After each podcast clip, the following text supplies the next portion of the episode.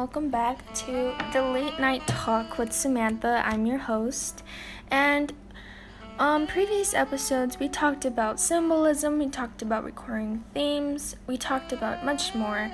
And today's is the finale, unfortunately, the end of a series that we're gonna wrap up the story of Pride and Prejudice and what I thought, some of my reflection on this book, and some of the endings that happened for some of the characters that you guys love.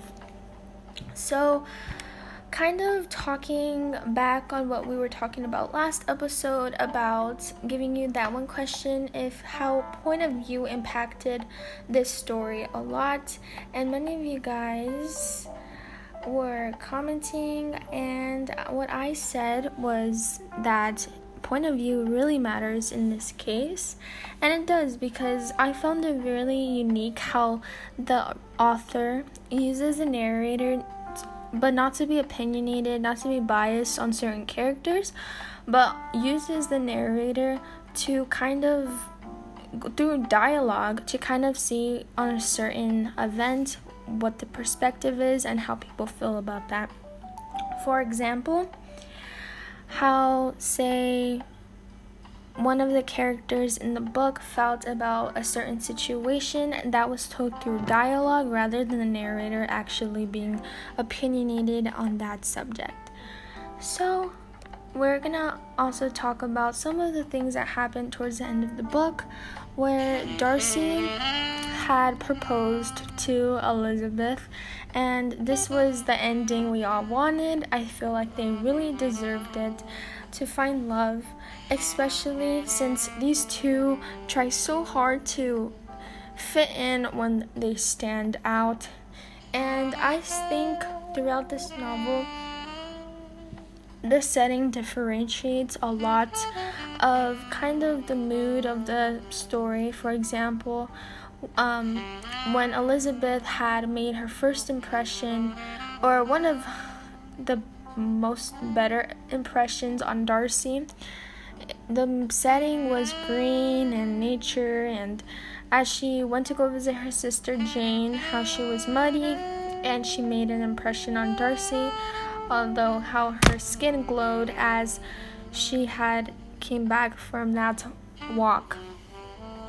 And I think this made a notable impression to Darcy because, I mean, at the end, they fell in love and got married, and they moved to the city of, I don't know how to pronounce that, Premlimber? Premlimber? Yeah. So they ended up going there towards the end of the novel, Austen Jane Austen specifies how the marriage impacted Kitty and Georgina. By this, they gave them a positive role model, being Darcy and Elizabeth. And on the other hand, Lydia ended up more on the bad end of the stick, where she ended up more broke and in love with a man that didn't really seem to love her back. This was unfortunate, but her character really was bold at some times. So, do you guys think she deserved this ending? Did Lydia really deserve this ending? What do you guys think? It might be a little controversial. And also, Jane and Bingley were a depiction of honest, true love, where at the end they ended up together, as everyone predicted in the first chapter. And I feel like this book kind of shows different types of perspectives of social class and beauty standards, like I said in previous episodes, because of it really does matter the social class and how you look like, depending on where you find yourself in your future with the love and how wealthy you become.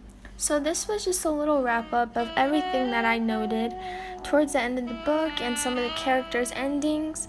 Do you disagree with what some characters, how their story ended, or do you agree with some? Please comment that down below. I'll try to be more interactive with that. And that is a little wrap up of our last episode. Thank you so much for following up on this series of Samantha's late night talk show. And please leave some comments down below. And this episode is sponsored by Anchor, which is a podcast series that I'm currently recording on, which you're listening to. So, everyone, please have a good night and have a good day.